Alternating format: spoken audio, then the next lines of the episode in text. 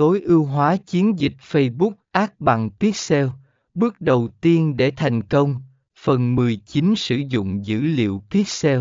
Dựa vào dữ liệu mà Pixel Facebook thu thập, bạn có thể chọn đối tượng mục tiêu dựa trên hành vi của khách hàng trước đây trên trang web của bạn.